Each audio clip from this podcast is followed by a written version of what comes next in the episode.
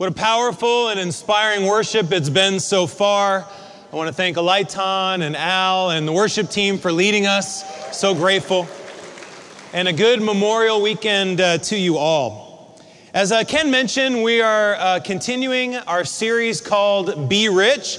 And we always want to clarify when we have new people in the house it is not get rich, it's be rich. Uh, we don't teach you how to get rich, but we teach how to be generous with what God has given us. Let's open our Bibles to 1 Timothy chapter 6, and we'll read one of our theme scriptures there as we begin part 2. 1 Timothy chapter 6 verse 18 is talking from Paul to his protege Timothy, his young preacher giving him instruction on how to lead the church. And he talks about those who have wealth, those who have extra, those who have abundance, and gives him some instruction about them. And part of that instruction is to command them. Not to suggest to them, not to ask them, but to command them. And it reads here to do good, to be rich in good deeds, and to be generous and willing to share. We're going to focus in on this word share today. Uh, do you like to share? When you were a kid, did you like to share? Did you share your toys? Did your friends or family share their stuff with you? Did you share your lunch? It can be challenging uh, to share, uh, regardless of what species you are.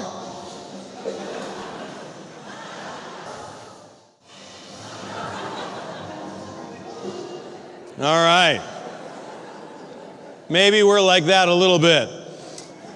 Uh, as we jump from uh, animals to humans, uh, we meet a young boy eating some bacon. And uh, you don't want to get between someone and their bacon. And uh, here he's uh, playing around with his dad, but dad, as he's trying to make a move to the bacon, the son has something to say about it.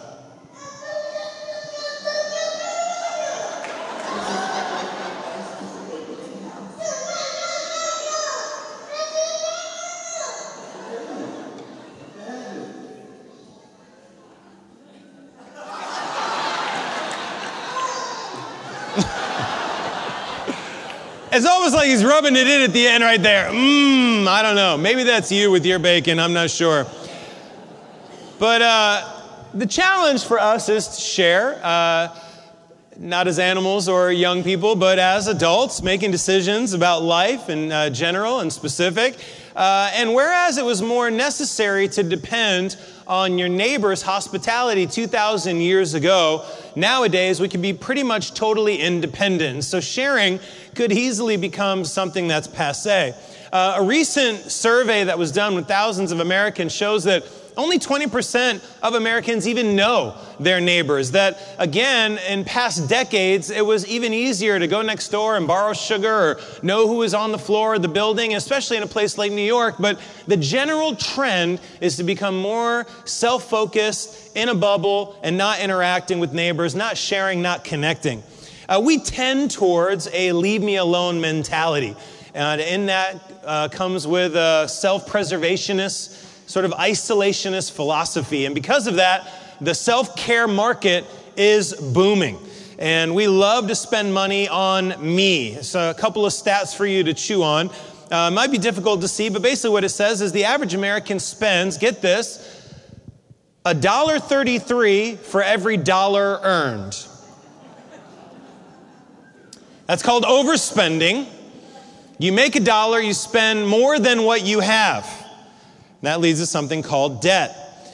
One in four Americans have more debt than they do savings.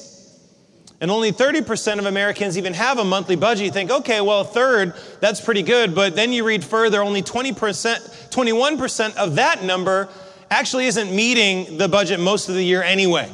So a big portion of people are having a hard time with the money that they make. You say, well, I only make a little. Well, all the more to count every penny, right? To make sure. And here's a freebie. In general, when we talk about finances and the trends of America and culture, we also have to filter and understand okay, what do I need to be thinking as a child of God? And really, as disciples of Jesus, we're not supposed to be in these categories, uh, but still we struggle. Still we are. I know I was. I thought a budget was seeing the balance in my checking account with my ATM receipt. Now, most of you don't laugh because maybe that's what you think too. It's not. A budget is this incredible thing to help you to be able to be disciplined with the money. And you know, the Bible does say to leave no debt outstanding, right? So we have a real challenge here in our culture and also in the church to make sure that we're being responsible and good stewards of what God gives us. Now, there's a lot of reasons why, why we might be caught uh, in some of these cycles. And here's some reasons here uh, overspending, uh, no monthly goal. Uh, easy access to credit or cash. You know, it's just I go, I go back to the well, keep spending, and then I get caught in debt. Sometimes it's just I can't say no. Uh, proving your self worth can come uh, into play. A sense of power, credit misuse, giving into temptation, spending to feel good. You ever been there? Spend something to feel good? Maintaining a lifestyle, keeping up an image. Now, these stats are not from Scripture. They're from Huffington Post and financialplan.com and other websites, but they're still convicting to me as I read them. And if we're going to be good sharers, we really have to aggressively pursue what I would call a righteously boundaried budget. A righteously boundaried budget. You know, the first century Christians started on a foundation of sharing. They believed it, it was their conviction, and it was their culture. They shared food, property, clothing, and they certainly shared their faith. Let's look into what some of the convictions of the first century church were and some of the scriptures that poured out of their culture and their conviction. In Acts chapter 4, verse 32, the young church shared everything that they had. Everything. Again, food and shelter and clothing and whatever they had, they were making sure that each other were taken care of with the necessities of life. In Romans 12, verse 13, it says, Share with the Lord's people. Again, Paul teaching, instructing, commanding, not suggesting, to share with the Lord's people for those who are in need, to continue to practice over and over again what hospitality is. In Hebrews chapter 13, verse 16, it reads, And do not forget to do good and to share with others, for with such sacrifices, God is pleased. You know, sometimes uh, we just need something clear and simple for us to follow. what pleases God? It pleases God to share to share with others. You know, today Christians, I think, are fighting against two things to have this sharing mentality. And I mentioned them already, but let me highlight them. The two things that we fight against are culture and conviction. Culture and conviction. Again, it's more natural to share, not just in the past decades, but in past millennia. You know, even just a generation ago, you have something you got to fix and you don't have the right tool you would go next door, it was totally normal to ask for a screwdriver or a wrench. Now people say it's awkward. They say it's not normal. It's not something I feel comfortable with. I'd rather go spend money, go down to the store, buy the wrench, have it for myself, than reach out, connect with my neighbor. 2,000 years ago, it was both a conviction and a culture, especially in the Jewish way of thinking. Uh, they would wash their clothes together down in the river. That was a communal activity that they would do, connecting with one another. Communal bread ovens existed where everyone from the village would come to bake together in one place. Several families would probably pitch in for what we call a Bible. Back then, it was just the Old Testament scriptures on a scroll, but it was very expensive. And they were made by hand. And so a whole town would go in on one of these and they would share that together, read it together, digest and debate and discuss the scriptures together. They would take care of each other's kids. They go to work together. They would share trade and profit. You get the idea, right? You get the idea that it was part of the culture and part of the conviction for them to share in spiritual community. I want to show you a scripture now in Romans that I want to sit on for a little bit. And this passage shows a special kind of sharing between people groups that wouldn't normally share. It says in Romans 15, verse 27, they were pleased to do it, And indeed, they owe it to them, for if the Gentiles have shared in the Jews' spiritual blessings, they owe it to the Jews to share with them their material blessings. Let me uh, talk about this for a minute. You know, the rich poor gap generally fell along religious lines in the first century, meaning that if you meet the, the average Gentile, they're usually a little bit better off financially, elevated in so- societal status culturally relevant, privileged, as we might say today. But the Jew usually was not as well off. They were a minority group. Blue collar workers are unemployed in some cases, lots of kids, and what we might say, disadvantaged. And we have to really dig in on this model for our Christian community today as we look back on this little verse that has a big message.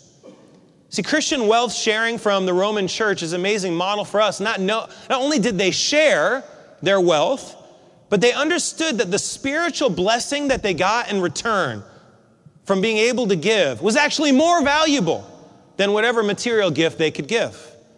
And they were pleased to do it, even felt like they owed it to them, thanking them, expressing their gratitude through their monetary gift for getting all the spiritual blessings in return. You know, would you say that we have a rich poor gap in America? Yeah? Five of us say that we might? Okay. Well, there is one. Uh, there are those that we would say are much more wealthy, and then those that are much less, and there's a gap in between. And there's, of course, a lot of opinions about this. But one thing that's for sure no more wide is that gap than right here in the Big Apple. So, U.S. Census Bureau's American Community Survey has found that Manhattan has the biggest dollar income gap of any place in the United States of America. The top 5% of households earned 88 times as much as the poorest 20%. Now, we have the most millionaires here in New York, but we also still have 20% in poverty. 1.7 million New Yorkers living below official federal threshold for poverty. So here's how I look at this the Big Apple Church has an incredible opportunity.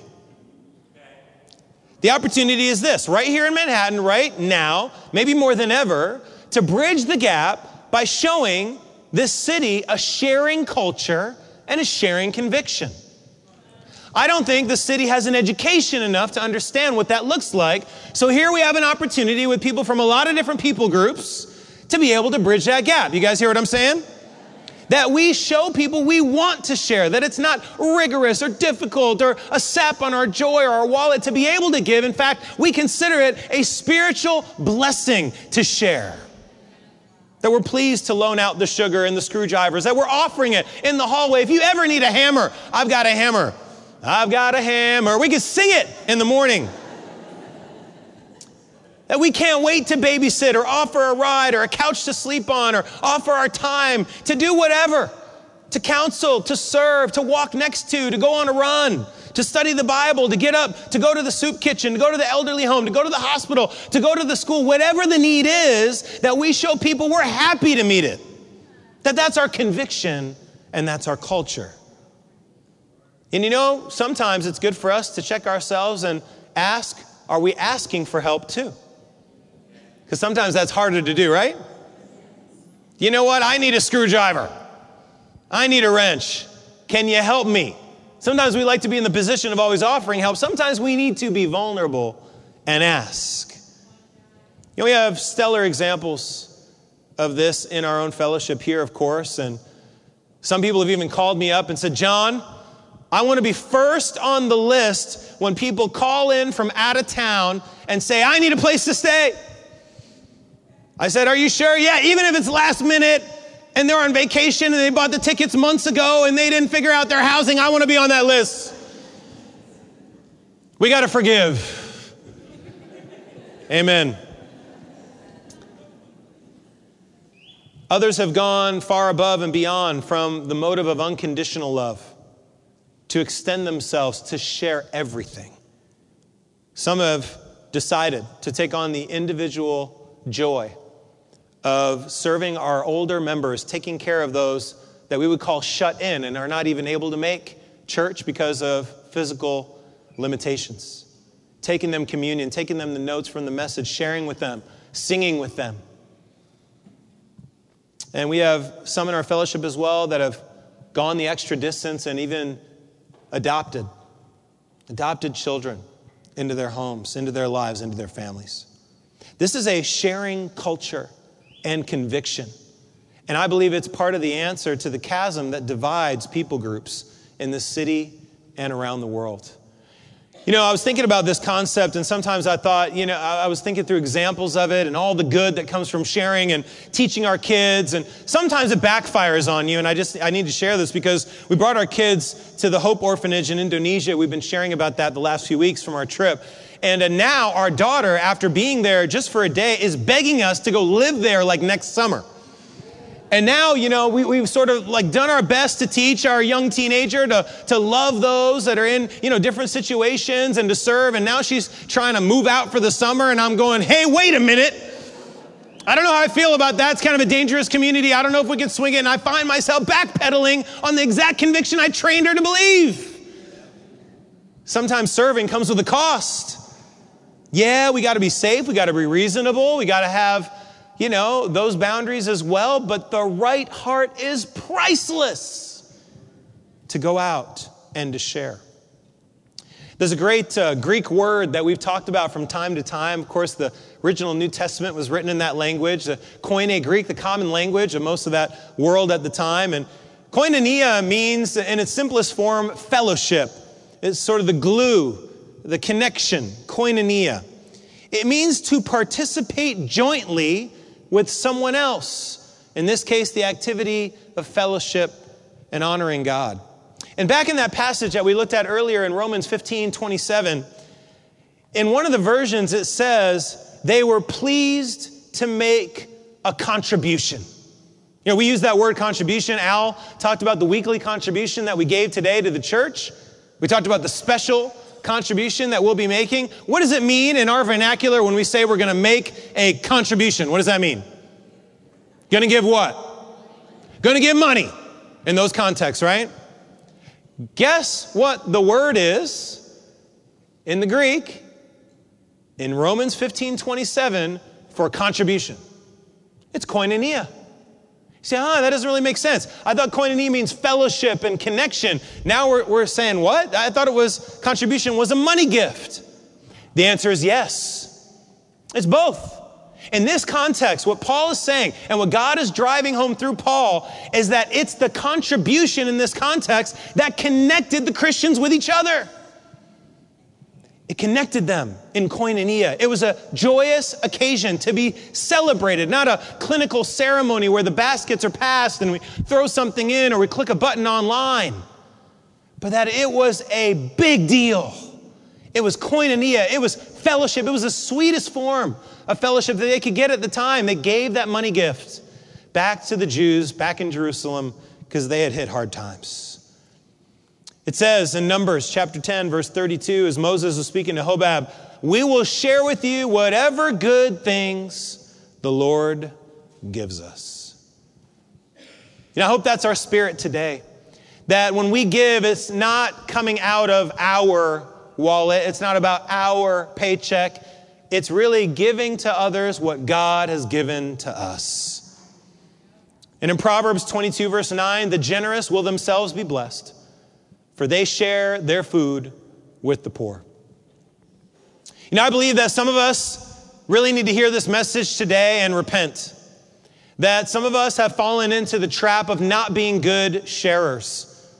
We're like the kid with the bacon. No, no, no, no, no. I don't want to give my money. Now, I don't want to say that out loud, but I don't want to give it. So silently I'll hold back. Silently I won't give my time. Silently I won't participate. Silently I won't give my effort.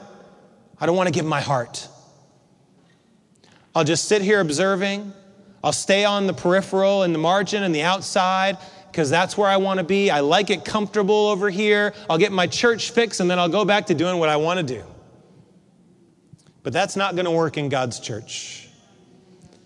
We call ourselves people of the kingdom. And people of the kingdom, I'll tell you one thing we're a bunch of sinners. Can I get amen on that? Amen. Amen. amen. Biggest amen of the day bunch of sinners. Yep. we're not trying to put up front, but we will not sit in sin. We are sinners, but we're doing our best. We're making an effort. We're getting open. We're trying to please God. That's why we talk to each other. That's why we get the 360 view. That's why we get people in our lives. That's why we're praying, God, help me. I'm broken. I'm a mess. I'm a sinner, but I don't want to stay here. I want to grow. I want to give. You know, ultimately, I think giving and sharing is a faith issue.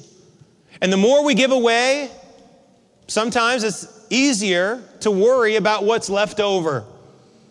You know, we count how much we give, and then we count how much is left, and we go, oh, it's dwindling. I don't know if I'm going to make it. I've heard that some even start adding up what they've given in the past. I would not suggest to do that unless it's for tax purposes. Because then you start thinking, oh, what I could have bought with that money. But then we seem to discount the miracles and the inspiration and the gift of giving itself. Now, it says in the scripture we'll be blessed, but maybe it won't be a dollar bill blessing. Maybe it'll actually be better. Maybe it will be a revived prayer life because of how dependent you are on God, because you see the dollars dwindling and it drives you to your knees. And that's a good thing. It may be that you're more faithful because you see God work. It may be the blessing of a bitter free life because you let go of the worldliness. Or maybe learning how to just be content in the hard circumstances. Can you put a price on being content in the hard circumstances? No. Now, I want to switch gears here and talk to you about something that I recently learned that I think will help illuminate this point and inspire us as we share and give. There's something called the 1040 window. And uh, basically, the 1040 window, if you look at a world map like we are right now, is a window, sort of a box like you look at there. It's 10 degrees north uh, of the equator and 40 degrees north of the equator, mark the north and south boundaries, and then you go basically from left to right through Africa, the Middle East, and Asia. And by the way, it's great to have uh, John Adams back in the house. I know that he was uh, months away. Um,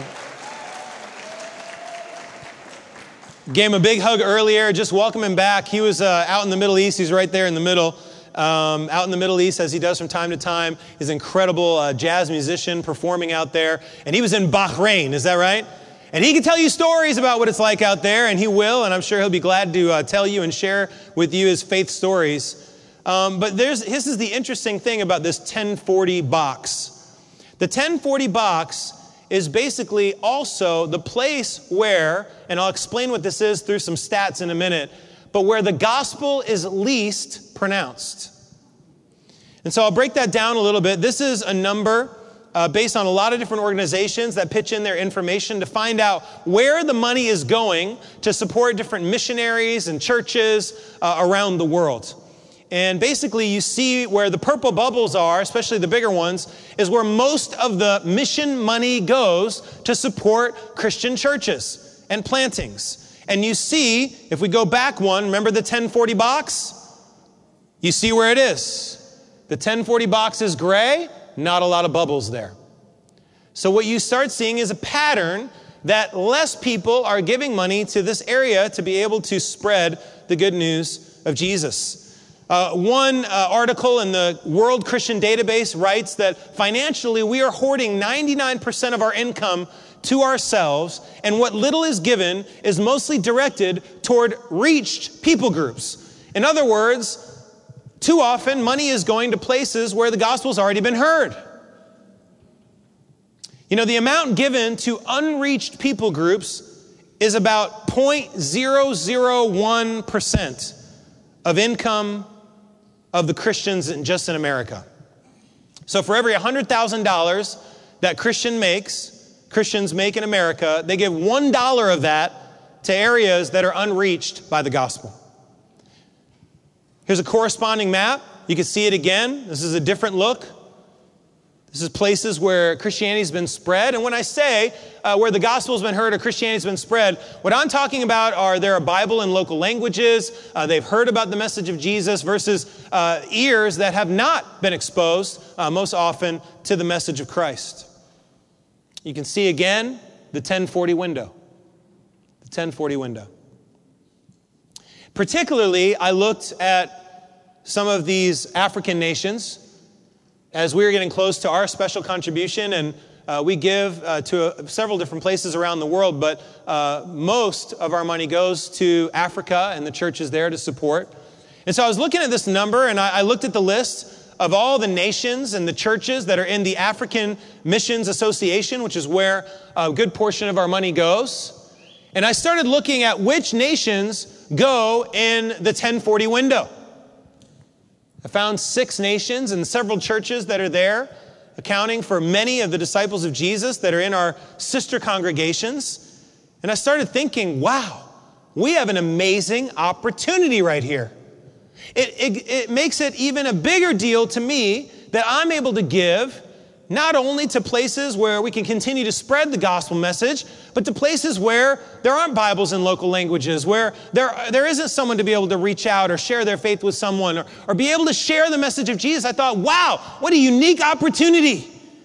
The education for me, just to find out this information, excited me all the more to be able to give on June 11th. I started looking at specific statistics. You can see through, and uh, it's a little bit of a video uh, showing where I went to look at some of these uh, matchups. So Benin is one of the nations, 11 million population, 20% people groups that have been unreached. Burkina Faso, 33%, a third are groups that are unreached. In Senegal, 15 million people, almost half of them are unreached. Mali, 18 million people, 60% people groups unreached. Chad, another group that we support, 14 million, 53% people groups unreached. And then Niger, 20 million population, 77.8% people groups unreached. Meaning they might have scraps of Bible here and there in local tribal languages, but most often, most of the people are not getting a chance to hear about the good news of Jesus. Now that moved my heart. I want to give on June 11th to special contribution, I believe that we as a church get to unleash an explosion of sharing culture and conviction here in New York City and showing people around. Say, what are you doing? What is that you were talking about? Yeah, I'm fundraising. I'm going out. I'm doing this run. I'm raising this. I'm doing this bookathon or runathon or I'm talking about matching funds with my workplace or I'm giving my tax refund. What are you giving to? I'm giving to an opportunity for people to hear the good news. That's where that money's going. That's the impact that sharing culture and conviction can have. You know, it pleases us to be counterculture. You start sharing that story, and a lot of people in New York are going to go, You are crazy. But we gladly trade the miracles of Africa for the money in our pockets. We've seen the videos, we've seen the good news, the stories of witch doctors becoming Christians disciples faithful under government attack, the church growing amidst civil war. And you know, tomorrow is Memorial Day, and, and we took a moment of silence, appreciate that so much from our brother Al. And we honor those who've traded their lives for our freedom. And no one can put a price on that as we talk about this idea of money and what's valuable. The value of a life is not quantifiable. And it's not just one day a year that we show our gratitude for those who sacrificed, it's how we live our daily lives that honors them and what they did. And it's the same with how we live in gratitude for Jesus. What did Jesus share? What did Jesus give? He gave it all. He gave it all. Every drop of blood, every bit of oxygen in his lungs. So, the challenge for us today is to share. Is to share our bacon, to share our toys, to be willing to share with our neighbors, to connect with our neighbors, to bring a culture and a conviction back that's long past overdue right here in our nation. To share your stuff, to share your sugar, your screwdriver, your jacket, your couch, your dollars, your time, your talent, and to be faithful with the smaller things because guess what? We're going to be challenged to share with the bigger things too. And it says in Matthew 25, 21, I want to invite the singers back up as we close out here. But the challenge to share for us comes straight from Jesus. The master replied in this great parable Well done, good and faithful servant. You've been faithful with a few things. I'm going to put you in charge of many things. So come and share your master's happiness. You see, the heart of the master here, the heart of God, is that he wants to share. He's been a sharer since the beginning. Everything that we have that's good has come from the great sharer God. Amen? And ultimately, I think his goal is to share something else with us. What do you see in the passage? He wants to not just share all the material blessing, he wants to share happiness with us. Isn't that cool? That God wants to share happiness with us. And that's a more precious commodity than anything that we could come up with. I pray today and forever that we as a church, that we as individuals will be like him, that we will share, and by sharing, that we will be rich. Amen, and happy Memorial Day weekend.